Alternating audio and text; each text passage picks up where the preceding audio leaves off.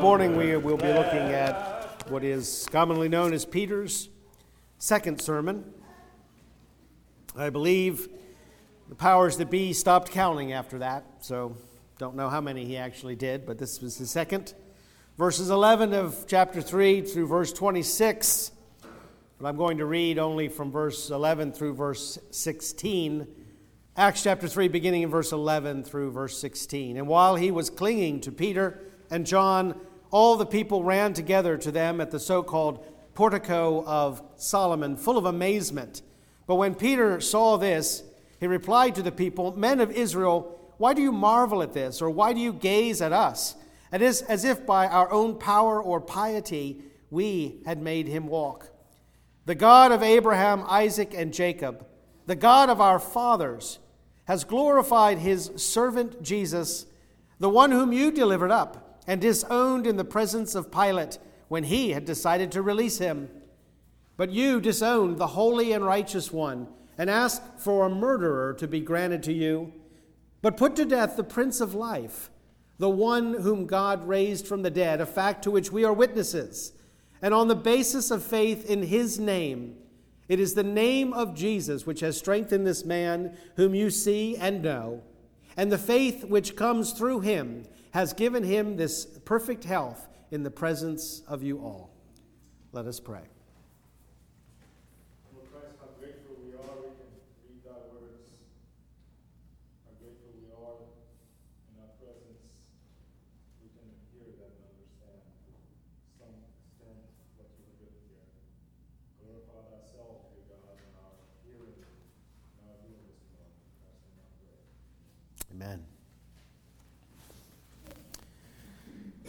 There have been, of course, a great many heresies and errors in both theology and thought that have crept into the church since Peter delivered this second sermon.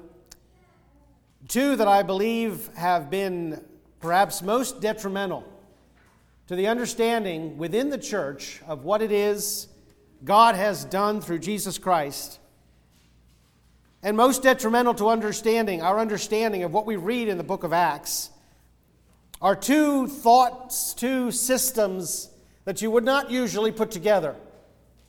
The first is anti Semitism, the second is dispensationalism.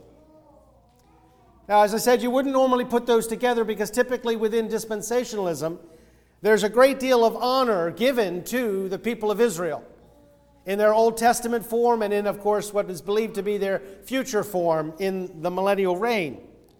Anti Semitism, of course, I think we all understand to be an evil. Technically, it is an irrational hatred of the lineage of Shem, which is where we get the, the term Semite, but practically, it is a violent hatred of the Jewish people, who are not the only Semites in the world, but nonetheless are uniquely and singly the target of anti Semitism.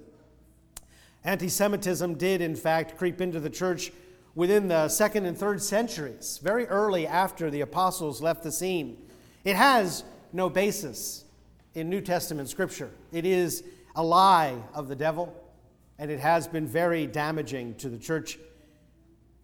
It is a form of patricide, wherein the church murders its own father, making herself an orphan. And we are a product of that, whether we are anti Semites or not. And I do pray to God that none of us are. But we are a product of that heritage, wherein within the church, the Jews became called Christ killers. And it became an act of worship to God to persecute and even kill a Jew. Now, that in and of itself was an evil. But what it has done to our understanding of the church is that it has divorced us as Gentile Christians from the 1500 year heritage that we possess in Christ. It takes away the vine and the tree into which we were grafted. And now we become branches, unnatural, wild branches, hanging out in the midst of nowhere. Because we read these passages as Gentiles, as 21st centuries evangelicals, and we don't understand what we're reading. Because we have allowed our minds to be washed clear of all Jewish content of our Messiah and of the context in which he came to this world. And so we are practical anti Semites, and, and so are dispensationalists. For as I said, although they honor the nation of Israel, in fact, believing Israel to be the bride of God, whereas the church is merely the bride of Christ, yet they separate the church from its Jewish heritage, believing that that which is written in the Bible for the Jews is literally and only ever for the Jews, and failing to understand that that which has been promised to them has been graciously granted to us in Jesus Christ. And so they lose contact with all those wonderful covenant promises that are yea and amen for us in Jesus Christ. So both errors, anti Semitism, which is an inveterate evil, and dispensationalism, which is a theological mistake, they both have an incredibly detrimental effect. And the way this manifests itself, I mentioned last week or perhaps the week before, earlier in this series. The way this manifests itself in our understanding is that we read the early chapters of Acts almost to a single person among us. We think we're reading about the beginning of the church. Do we not? Oh, this is the beginning of the church. I wonder if someone had come up to Peter and say, Oh, you're, you're beginning the church. What he would have said. He would have said, May it never be. What are you talking about? Listen to what I'm saying. The God and Father of uh, the God of our fathers, the God of Abraham, Isaac, and Jacob. This is not a new religion. This was not a new thing.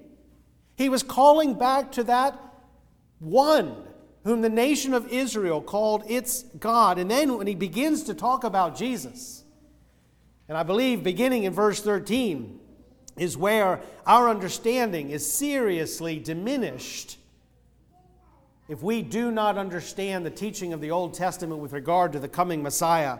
We do not understand that when Peter says that God, the God of our fathers, has glorified his servant Jesus. Now, some of your Bibles may say his child, Jesus. Both words are used, servant in the Hebrew, child in the Greek to translate the servant songs of Isaiah.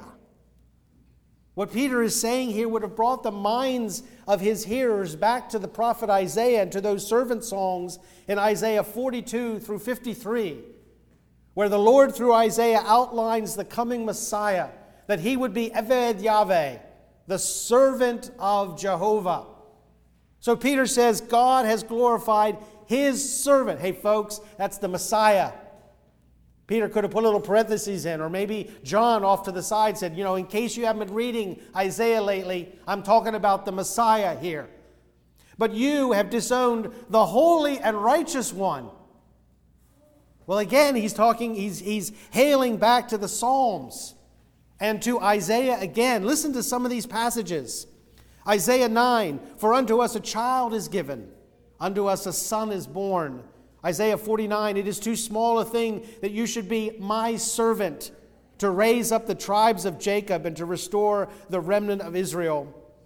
Psalm 16 For thou wilt not abandon my soul to Sheol, neither will thou allow thy Holy One to see decay. And Isaiah 53 and much of what Peter has to say here comes out of Isaiah 53, that beautiful gospel according to Isaiah. By his knowledge, the righteous one, my servant, will justify the many, as he will bear their iniquities. He goes on, Peter does, to call this one Jesus, whom the people had put to death, the Prince of Life. That word literally means the author of life. He continues, as he did in his first sermon, to accuse them of murder.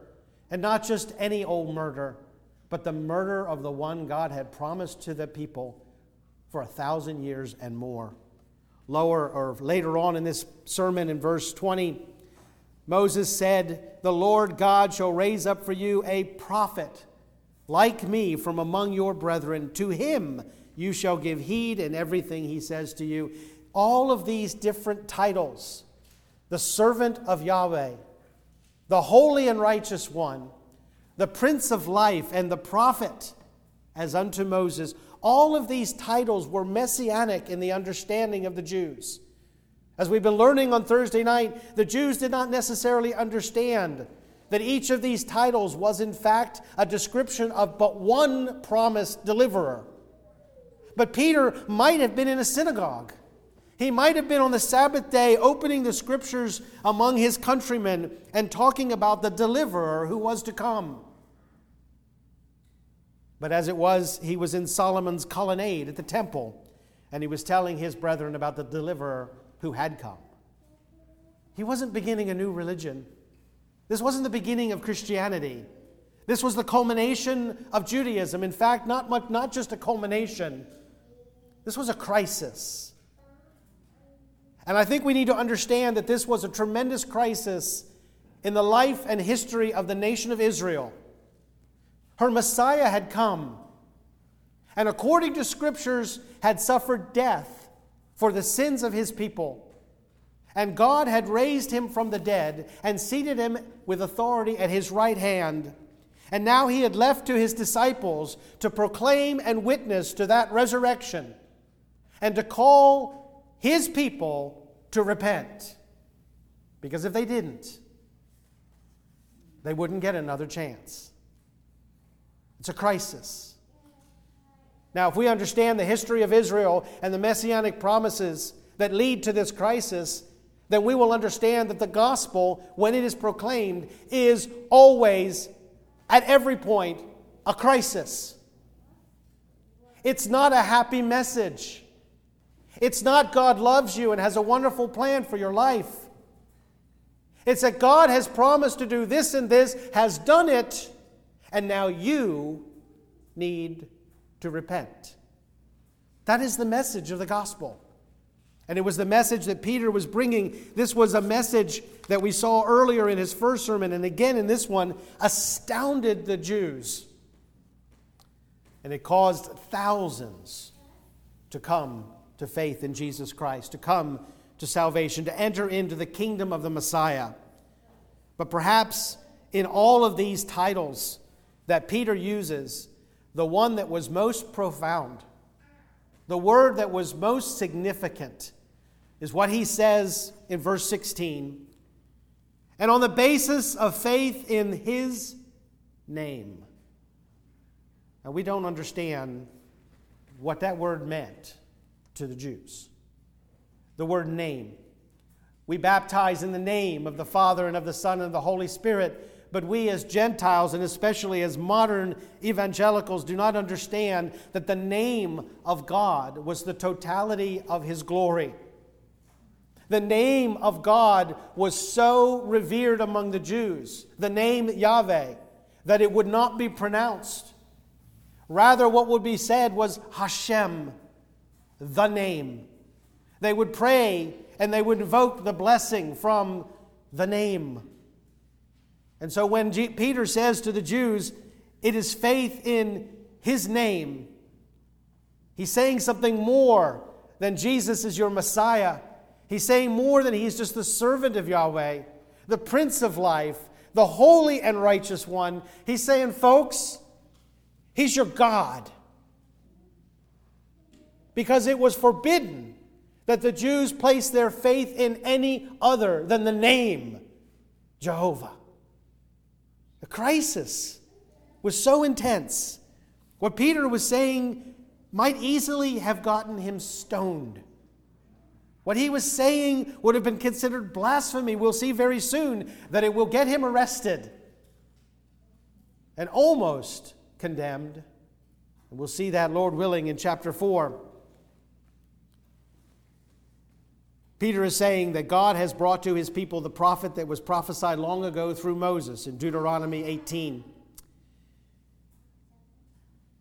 And he's reminding them, although he doesn't say the words himself, he's reminding them of the words of the Baptist John that this one who has come has come with a winnowing fork in his hand. Because he says in verse 23, And it shall be that every soul that does not heed that prophet shall be utterly destroyed from among his people. There's that crisis.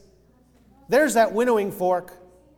That's what should have been expected by the Jews with the coming. The, the prophets would tell them, You're looking forward to the day of the Lord, aren't you?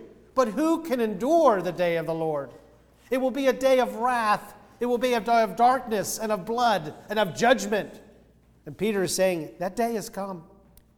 Because that prophet has come. And it is Jesus Christ, whom you killed, whom God raised from the dead. But I want to bring it home to you, Peter says. I want you to understand how important this is. This is not just another rabbi. We're not just starting another rabbinic school like the school of Hillel or the school of Shammai. Now we have the school of Jesus. No. Listen to Moses. It shall come to pass that any Israelite who does not give heed to the words of that prophet shall be cut off from among his people. There's your crisis.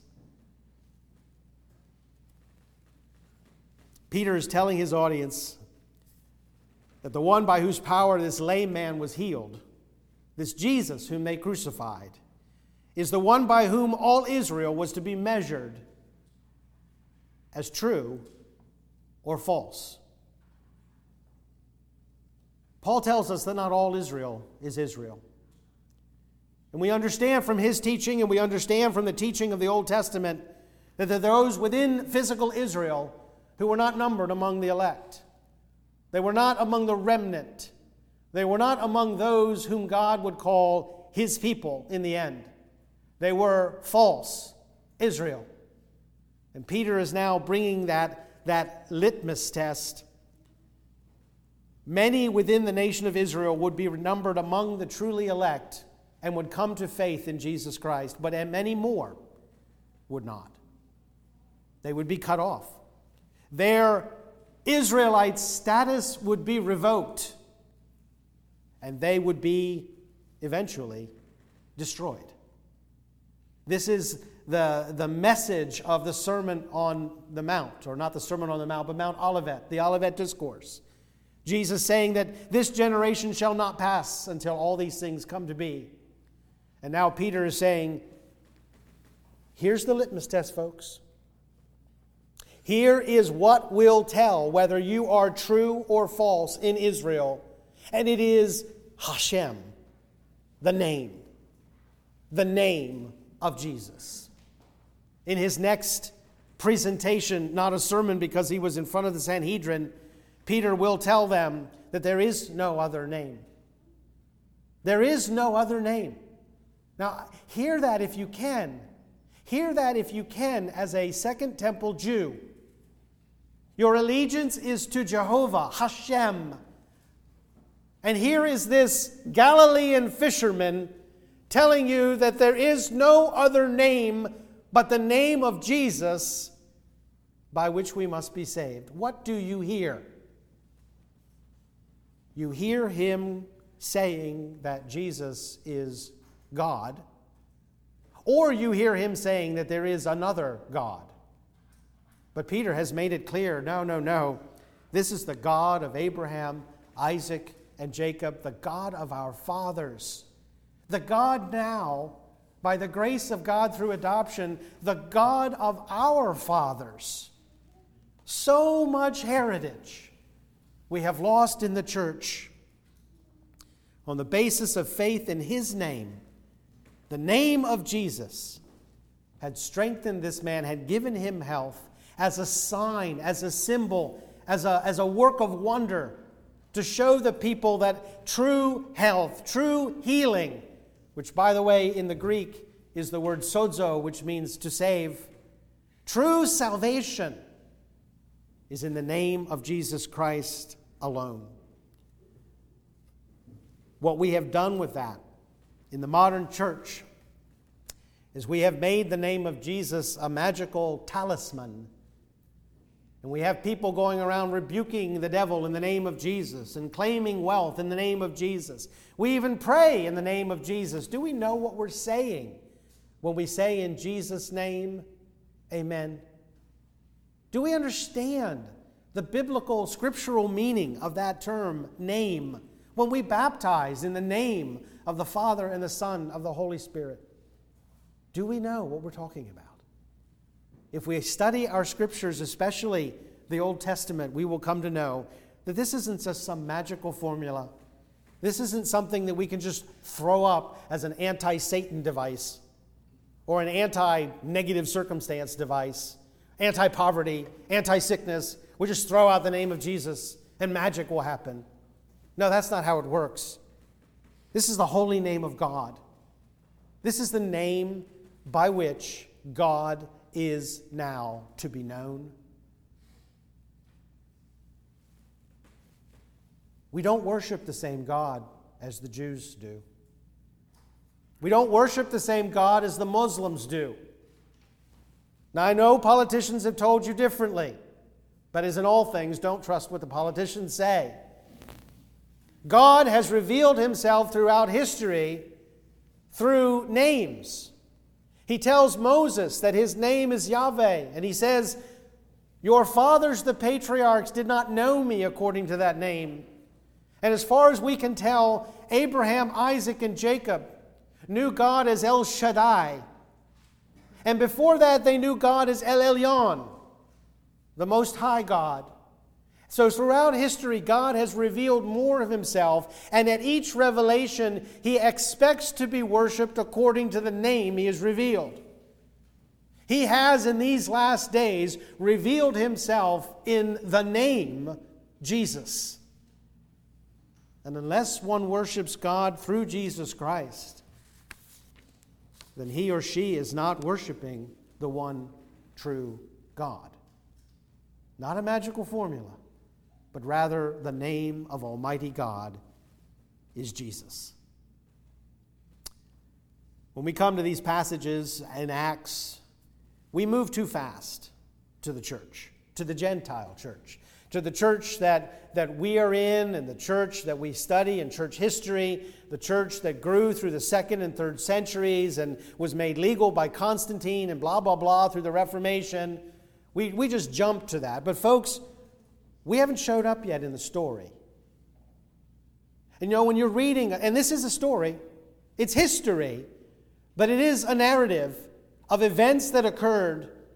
And when you're reading a story, it doesn't do you any good to bring in characters from later chapters into the early parts. We're not in the story yet. We will be soon enough. But I think as Gentiles, our character, the unnatural and wild branch, hasn't been introduced yet.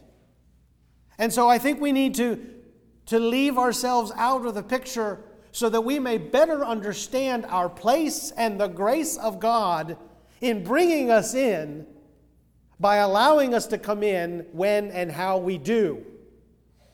What we're looking at is really a, a family history of things that happened before we were adopted into the family.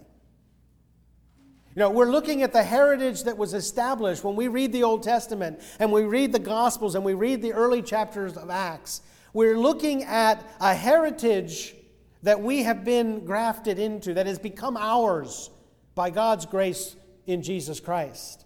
And so it's very important to us. But what we tend to do, and this is not a word, but we tend to gentilize it. We tend to make it Western. We tend to make it Gentile. And if you read the commentaries and you read the theologies, you can see it so patently. There's almost no mention in the commentaries. In fact, I was not able to find in any of the commentaries I consulted the fact that his servant Jesus, his servant Jesus, or his, um, yeah, his servant Jesus was a reference to the servant songs of Isaiah. That a holy and righteous one was a reference to the prophecies of Isaiah and of the Psalms. There was no mention of that because there's so much disconnect now between the Western evangelical church and its Jewish heritage. But Peter and later Paul knew better. Theirs was an understanding forged in 1500 years of divine revelation to one people, to one nation, Israel. They recognized in Jesus the hope that has, been, that has sustained their people for generations. One man is healed, and so Peter goes for the whole nation. Verse 19, I think, is the key verse of this whole passage. Repent, therefore, and return, that your sins may be wiped away, in order that times of refreshing may come from the presence of the Lord. Again, do we really understand what Peter is saying here when he says, Repent and return? If we understand who we are, then we can understand that there was no way for us to return because we were never there to begin with. We were, as Paul says, without God and without hope, separated from the commonwealth of Israel. But Peter is talking to Jews. And so he says, Repent and return. And there's a lot of, of, of uh, huff over the fact that he doesn't say the same thing that he said in his first sermon, where he said, Repent and be baptized. But here he says, Repent and return. And therefore, baptism is as important as we make it out to be. That's all baloney. We don't always say the same. It'd be rather boring for the congregations if we said the same thing week after week. I've been in a church like that, actually. I remember that church. It was in Oklahoma City. Same thing, week after week. Have you ever been in a church like that? It's a bit droll. Peter is allowed to say something different, and it's our challenge to understand what it is that Peter is saying. Repent and return. This is the crux of the whole matter for the nation of Israel. This is the essence of the good news, the gospel. Repent and be baptized. Repent and return. Repentance is taught in our day by many who profess to be believers as an option. That you can be saved simply by believing in Jesus Christ and asking Him for salvation. But if you want rewards when you get to heaven, then you're going to need to repent of your sins and submit yourself to the Lordship of Jesus Christ. That is heresy. It's clearly false teaching. Repentance was at the very heart of the Judaic religion, not just Christianity. The rabbis in the intertestamental period, which was the time the, from the close of the prophetic witness of the Old Testament to what we call now the beginning of the New Testament era, the, the rabbis taught if all Israel together repented for a single day, redemption through the Messiah would come. Now, obviously, it didn't happen that way. But if all Israel would repent for just a single day, everyone together, then redemption would come to Israel through the Messiah. The language Peter uses is that of the exile. When you think and when you read the word return, the mindset is that of the exile, returning from the exile of Babylon. But you say Israel was back in the land. Israel had returned from the exile. Israel was back in Jerusalem, back in Judea. How could he say return? Well, the Jews understood, and their writings are very clear that even though they were back in the land, they were still in exile. They did not have a Davidic king. They were not sovereign in their nation. And while they were allowed to practice their religion, their religion was strictly guarded by their Roman overlords. And even the temple that was being built was being financed by Herod, who was a half breed. The faithful among the Jews knew themselves to be still in exile under foreign rule, and they were longing for the true return that Peter here proclaims. When he says, Times of refreshing may come from the throne of God. These are words that speak to the wilderness. This is like an oasis in the desert, or more appropriate to the Israelites, water from a rock. You are, he says, really destitute. You are desperate. The zealots at that time were gaining in popularity. Even one of them was one of Jesus' disciples, Simon the Zealot. Within a generation, they would launch a futile rebellion against the Roman Empire. They would be crushed, their nation destroyed, their city laid waste, their temple razed to the ground, and their nation dispersed into the world. That's what was coming. These people were desperate, looking for God to act according to his promises and to deliver his people, to give them that freedom that they had yearned for returning from exile. And here Peter stands up and said, He's done it. Through Jesus Christ. He has given us deliverance not from the Romans, not from, from some political power, but from Satan and from the bondage of our sins. And He has caused us now to be His true sons and daughters. It's as if Peter was, was rehearsing to them the words of Isaiah in chapter 35 And the ransomed of the Lord will return and come with joyful shouting unto Zion, with everlasting joy upon their heads. They will find gladness and joy, and sorrow and sighing will flee away. That was the blessing that Peter brought to his people through the name of Jesus Christ, but there was also a curse. Just as on Mount Gerizim and Mount Ebal, there was a blessing and there was a curse. This was a crisis, the preaching of the name of Jesus Christ. Peter's sermons thus far have followed a similar pattern.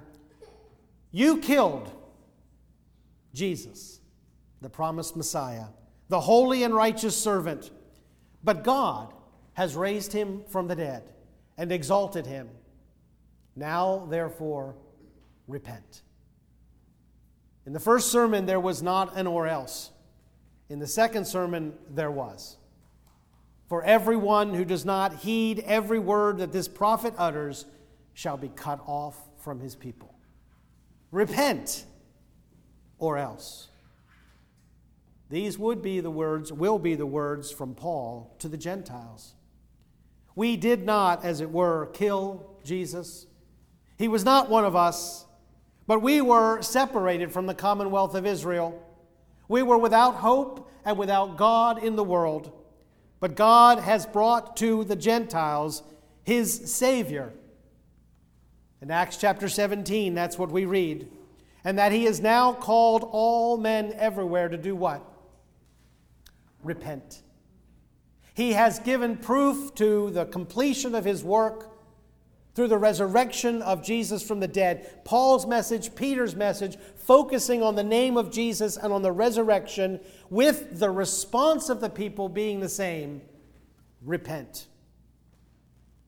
This has ever been the message of the gospel. In Deuteronomy chapter 30, Moses is nearing the end of his time with his people. God is going to, to take him away. He is not going to be allowed to enter the land. And Moses, 1500 years before Peter, gives the same message as Peter does to the people I call heaven and earth to witness against you this day that I have set before you life and death. Therefore, choose life. This must be the message of the Church of Jesus Christ. Our message cannot be moral, political, ethical, economic. I know it's very hard for many in modern American Christianity to accept, but the church doesn't have a message on universal health care. We don't have a message on what the state can recognize as a marriage. We, don't, we have a position on all of them, we don't have a message. We do have a message, though. It's a name. The name above every name. The name that God has highly exalted. The name alone given under heaven upon earth by which men must be saved. We have the name of Jesus Christ. And in his name, let us pray. Father, we acknowledge that your church has veered far from its message, and it has substituted itself. That in, in the church alone there is salvation. It has substituted political activism and getting out the vote. It has substituted moralism and legalism. It has substituted economic theories and socialism. It has substituted so many false gospels in the place of the one true crisis that it was meant to bring to all the nations of the world the crisis of the name of Jesus Christ. And so, Father, I pray that you would truly reform and restore your church. Bring back to it by the power of your Holy Spirit the only message that brings salvation, the message that brings moral reformation, the message that brings ethical guidance, as well as political and economic. But the only message, Father, from which men can receive salvation, and that is of the name of Jesus Christ, your Son, our Lord. We pray, Father, for that revival when Jesus again is highly exalted within his own church and he once again becomes all in all and the only hope that man has. We ask, Father, that you would do this according to your promises, that you will glorify your name, and that there will come a day when the glory of the Lord will cover the earth as the waters cover the sea. And we ask that you would do it for the good of your people, that we might be vindicated, and that we might enjoy the blessing of you adding to the numbers of the church daily those who are being saved. And we ask this, Father, for the exaltation of that most glorious name, Jesus Christ, in whose name we pray. Amen.